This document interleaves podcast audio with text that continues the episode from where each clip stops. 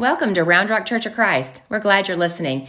If you're in the Austin area, we'd love to have you join us this Sunday at 8:30 or 10 a.m., or you can check us out and watch online at roundrockchurch.us. May God bless you as you seek Him, and may He use this message to give you exactly what you need.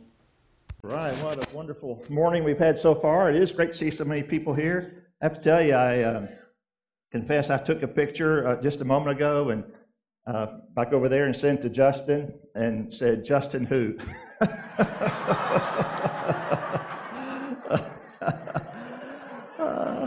Once he wakes up, I'm expecting something like, "Well, good job not messing things up as much as I thought you would," you know, or something like that. I just love Justin and Jennifer and the great work they did preparing you for this and pointing you in the right direction. And I love what's happening in this church. You know, early on, I said that I was praying, and I was hoping others were as well, I think you are, that during this time, during this year, you know, with COVID and a temp as a preacher, that this church would actually thrive.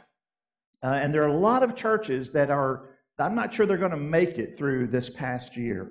And this church really is thriving, and it's so good to see more and more coming back. I really want you to become not just an attender, but to really participate in the life of the body. And Matt and others can help you figure out how to do that, but just keep praying.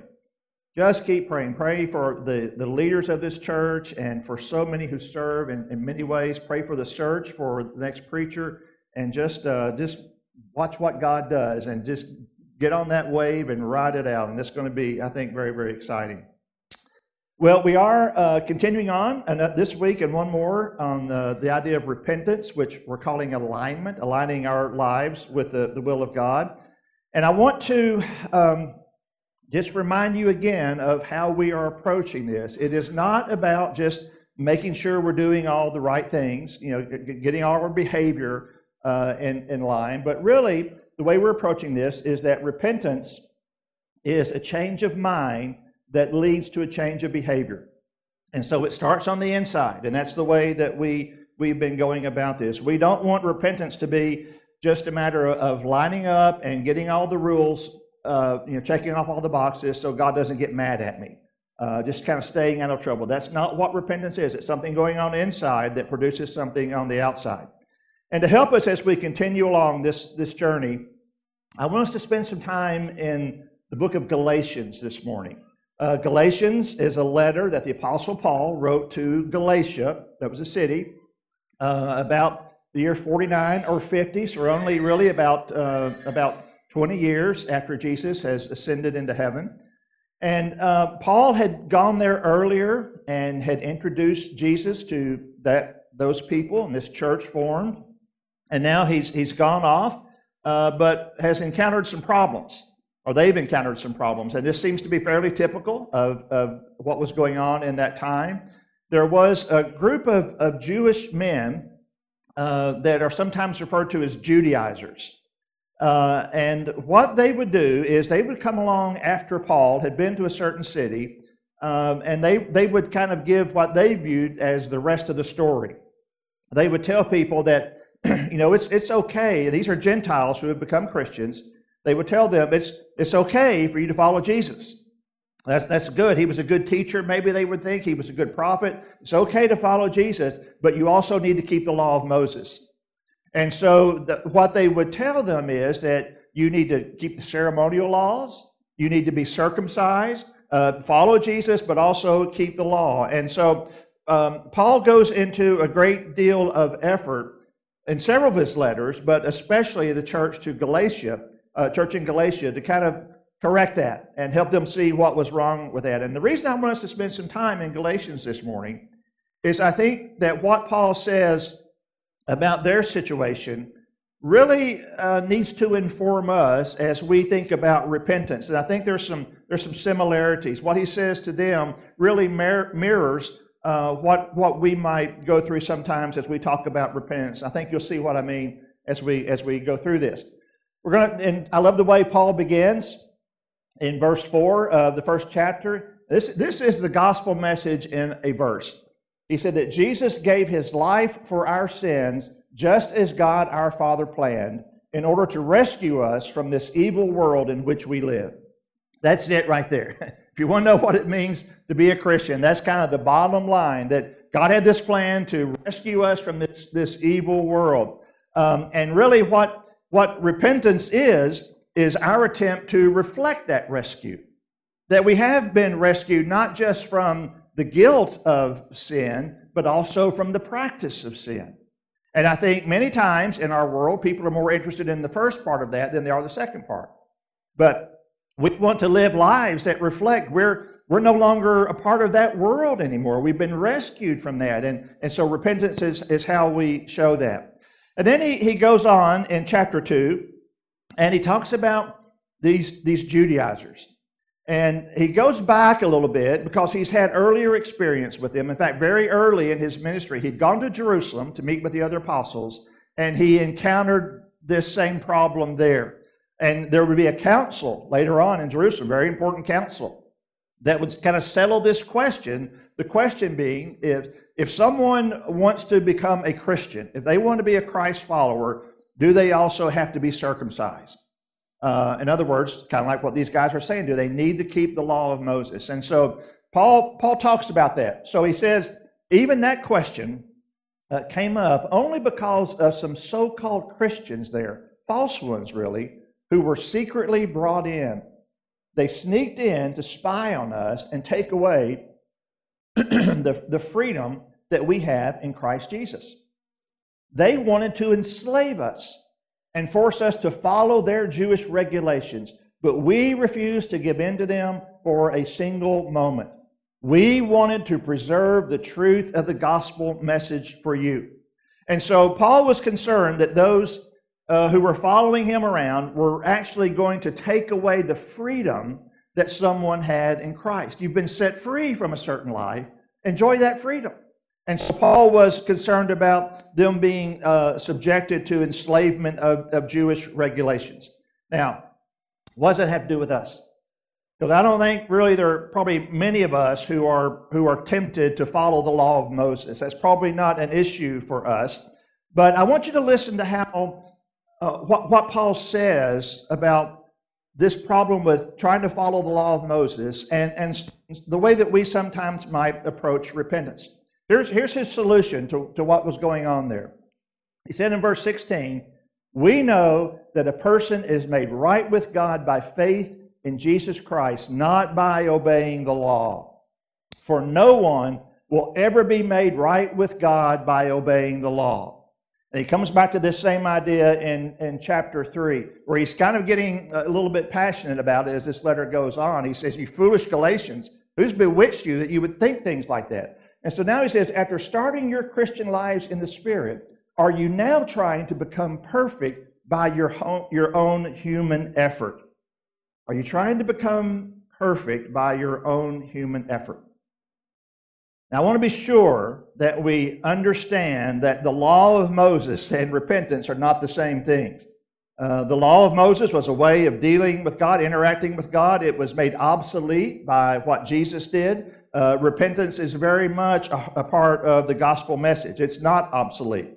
But here's the problem that I think can happen sometimes, that repentance can become another law.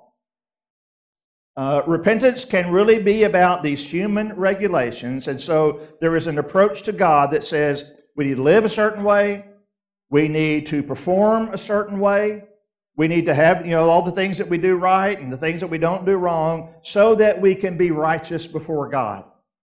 In other words, we're kind of keeping the rules, and that is what we are counting on for our salvation. And when we morph into that, that's really kind of another law, isn't it? For them, it was the law of Moses. For us, there can be such a thing as a law of repentance. And I don't want to replace one law with another law. And so, is that a big deal? I mean, does it really matter as long as we're doing the right things? Does it matter as much why we're doing them? The important thing is just do the right thing. Well, in this case, it is. It's a very big deal. And here's why. In chapter 5, as he's getting ready to wrap up this letter, Paul Paul says that, so Christ has truly set us free. Now make sure that you stay free and don't get tied up again in slavery to the law. And if Jesus has given us this freedom, we can breathe and we can enjoy life in Him. He says, do you really want an approach that's going to be focused on regulations and you know, kind of getting things right? And he likens that to slavery. But you know, no one in his or her right mind would choose an approach to God that would be typified as slavery. Slavery to a bunch of rules. And so Paul says, you don't want to go that way. That's unfulfilling, and it's really untenable that someone could maintain that for a lifetime. It's very frustrating, as maybe some of us can say. So that's one reason why we don't want to replace one law with another. But here's a reason I think that's even more important, that same section. He says, if you are trying to make yourselves right with God by keeping the law, you have been cut off from Christ. You have fallen away from God's grace. Now, for many years, when I would hear that expression, that someone has fallen from grace, the way it was usually described was to talk about someone who has left the faith, left the church, left God, and gone back into the world. They've fallen from grace. Did you ever hear that expression? Someone has fallen from grace. That's not how Paul uses it. For Paul, it wasn't someone who was going back into the world. For Paul, to fall from grace means that one is dependent upon a works-based approach to God rather than a grace-based approach to God. That's what it means to fall from grace. You've kind of left grace behind, and now your relationship with God is just dependent upon doing the right works. And Paul comes down really hard on that in this letter, and other letters as well.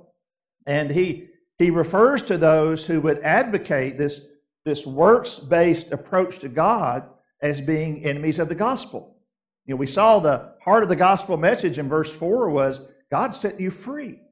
And for folks who are trying to take that away, well, yeah, He set you free, but you know, there's this, all these things you got to do, there's this list, there's, you know, repent of this, repent of that, change this. If that's what we're doing so that God will love us, Paul says, you're an enemy of the gospel. That's how important this is to him. And so I don't want to go down any path where repentance becomes a law. We're talking about aligning our lives with the will of God. That's what repentance is. I don't want to go in any version of that where we get to the point where that might become a law. Some of you who go back a ways will remember back in the 70s and 80s what was referred to as the Crossroads Movement. And it kind of came out of the University of Florida. And when I was a student at the University of Kentucky, we were a part of that. And I experienced that firsthand. And it was, a lot of great things happening. But, man, they were happening because they were so rule-oriented where, you know, if you're not reading your Bible every day, you're living in sin. You know, just all these rules. And then that kind of morphed into what was referred to as the Boston Movement and the Discipleship Movement and the International Church of Christ. And, again, maybe some of you know something about those things. And I remember when I was actually preaching in Tallahassee, Florida, visiting with Chuck Lucas, who was the driving force behind all that. We had lunch together one day, and I said, I would love to be a church that's doing the sorts of things you folks were doing, but still could be more grace-oriented. And I remember him saying that, well, I would take issue with anyone who says we weren't grace-oriented. I knew a lot of people who were pretty messed up because they were unable to follow the rules. They tried to keep all the rules and they couldn't do it, and they would just kind of lose their faith altogether because of this approach that was just so driven by getting it right, doing all the things the right way. And so here's the question that I think we're kind of driven to in all this. How do we take repentance seriously without making it another law? That, I think, is the challenge that we have. When you're talking about repentance, how do you take repentance seriously? How I live does matter without making it another law that just kind of enslaves us. Well, in the middle of this letter, Paul talks about what he most wanted to see happen with the church in Galatia. And I think this is the answer to that dilemma that we're talking about this morning. In chapter 4 and verse 19, Paul, and he's getting pretty passionate here. He says, "Oh, my dear children," he talks about how he's agonized over this. "My dear children, I feel as if I'm going through labor pains for you again." And this is my past at Mother's Day. This is my Mother's Day sermon. I feel as if I'm going through labor pains for you again. "And they will continue until Christ is fully developed in your lives." Now that last phrase hold on to that one, okay? Until Christ is fully developed in your lives. I love the word that Paul uses here when he was writing this in his language, the Greek language. It is the only place that this word is found in the Bible, this one time, and it's right here in Galatians 4:19. There are times, though, in other Greek literature where it's used to describe, for example, an embryo that is being shaped in its mother's womb. And maybe that's kind of what Paul was playing off of when he talked about going through labor pains again, just kind of that whole imagery of a child being shaped and being born. There are other places in Greek literature where the word is interpreted or is used in the context of an artist who is creating something, specifically of a sculptor who is shaping something in clay or in stone, and that's kind of what Paul is drawing on. Until Christ is fully developed in you, or until he has fully shaped you. Just like an artist would shape a sculpture, that's what Christ is doing to you. So that really is what repentance is all about. It is not about God coming up with a bunch of rules to keep us out of jail. It is God working and working in us and through us and among us in such a way that he is reshaping us so that we look more and more like Jesus. He is sculpting us to look like him. There is a phrase that was attributed to Michelangelo many years ago. Historians say he probably really didn't say this, and I kind of hate that about historians, to take away all the good stuff, you know. But the way this story goes was that after Michelangelo had finished the sculpture of David, this, you know, beautiful work of art, that the Pope saw it and just marveled at it. And as the story goes, the Pope says, how could you do something like this? How did you create this?" And Michelangelo's response was supposed to have been, "Well, it's really pretty simple. I just cut away everything that didn't look like David." And that was how he made this beautiful creation. He just cut away everything that didn't look like David. Well, I think that's what God is trying to do to us. He is trying to cut away everything that doesn't look like Jesus. And so Jesus is, in a sense, a model for us. And so God's looking at Jesus, and he's looking at you. And, well, here's what I see in Jesus, and, you know, that doesn't look quite like him, so that needs to be cut away. That needs to be chiseled out. That needs to change somehow. That needs to come out. And that process of being changed and reshaped is what we call repentance. It is those things that aren't in alignment with God's will for us, or that don't look like Jesus. Those things are being removed. We are being reshaped, and that's what repentance really is. I love how the Bible tells us about the mistakes that people in the Bible made, which kind of lends more credibility to it, to me, in my way of thinking anyway. You know, if somebody is writing this or is making this up, are they really going to tell us about Abraham? Who, yeah, tell us the good things about Abraham, but will they really tell us about the time that Abraham lied about his wife and said he was her sister and gave her to the king in order to protect his own life? And not just once, but twice. Are they going to tell us about the time that Moses killed an Egyptian?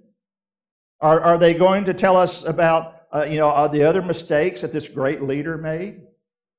You know, a few years ago, I heard someone describing, talking about someone else, and said that this person had committed the sin of David. And I had not heard that before, but I knew right away what he was talking about. this person had committed adultery and referred to it as the sin of David. How would you like a sin to be named after you?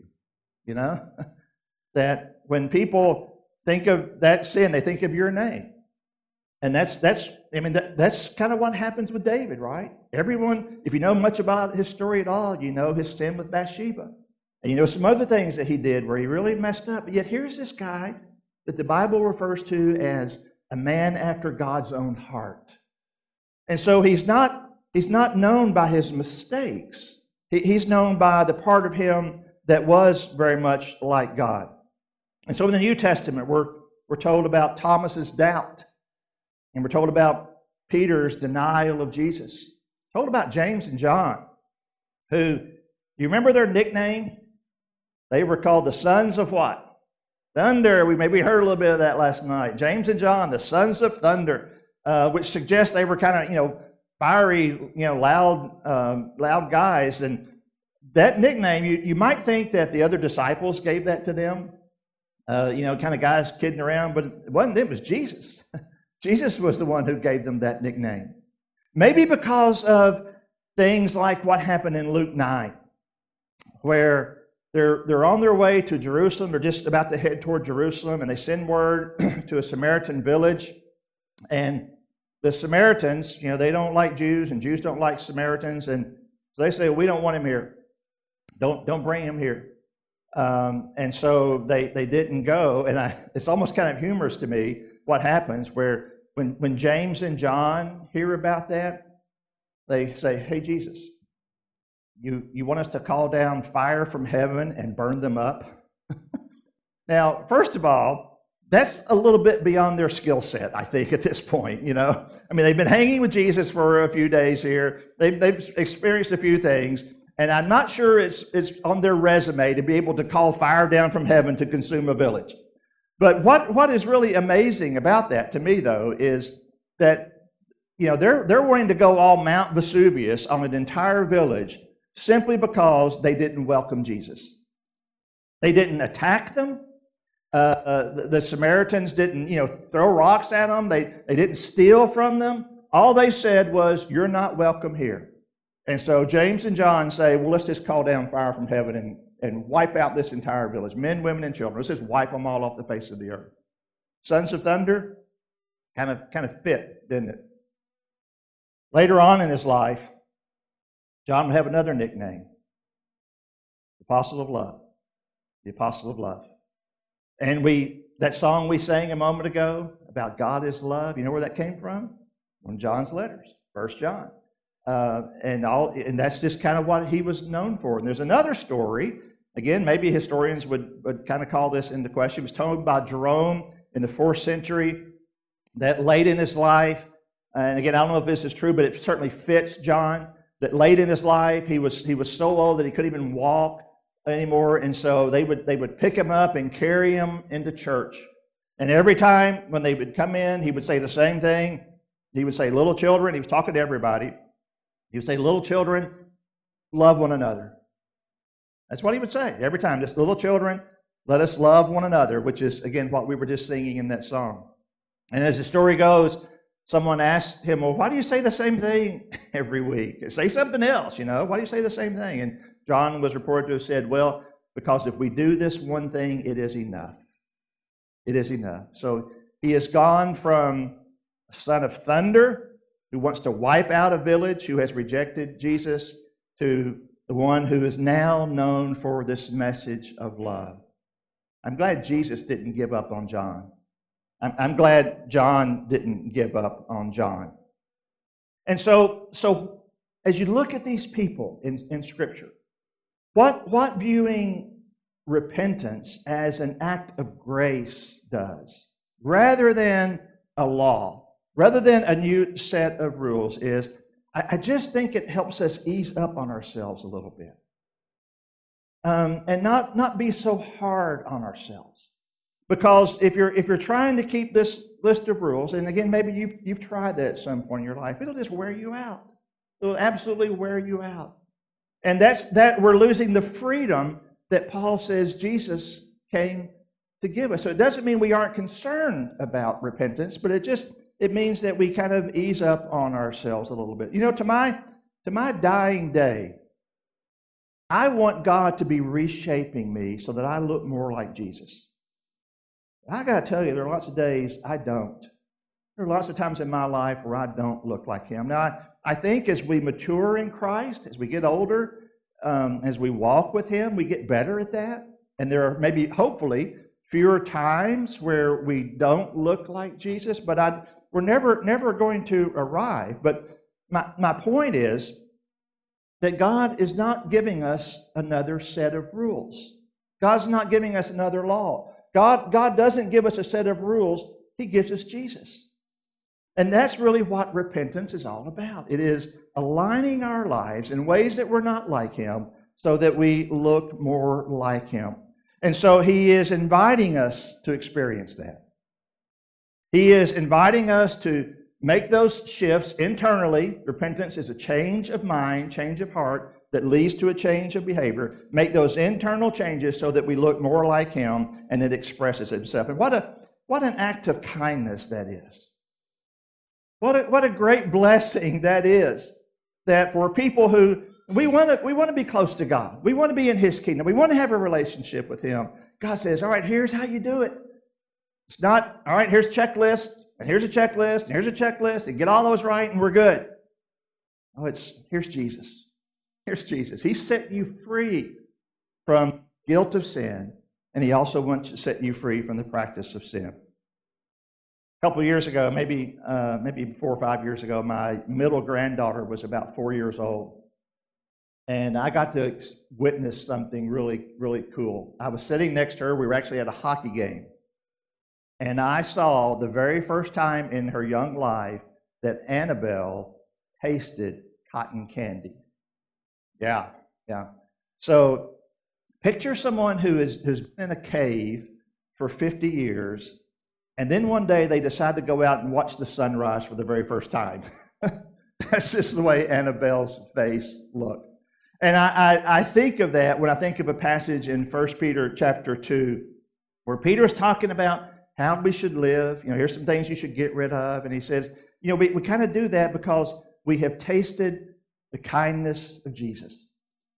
We have tasted the kindness of Jesus. And I think of what we have tasted in the same way that I think of what Annabelle tasted, how good it is. And we maybe lose sight of that. In fact, this week in your small group, you'll have a chance to share some ways that you have tasted the kindness of Jesus, some ways that he's been good to you. Well, repentance is just becoming more like him. And it is experiencing more of this wonderful life that was given for us and just simply trying to become more like him. And so the question I want to leave you with this morning is there a part of your life that doesn't look much like Jesus? That this great artist, God, wants to chip away. He wants to eliminate that part of your life and just keep shaping you, keep working you so that you look more and more like his son. God wants to set you free from a life that doesn't look like Jesus so that you can be shaped into that very best version of yourself, one that looks like him. And that's what we call repentance. Father, thank you for not giving up on us. Thank you for just continuing to love when we get out of alignment with you. And we want to respond with that love, with our own love. And I'm thankful, Father, that you love us enough to welcome us into a kingdom where we can become more like Jesus. And I pray that when we see areas that need to be chipped away, areas where we need to realign our lives, that we'll just depend upon your power to do that. Thank you for not giving us a set of rules. Thank you for giving us your Son. In his name we pray. Amen.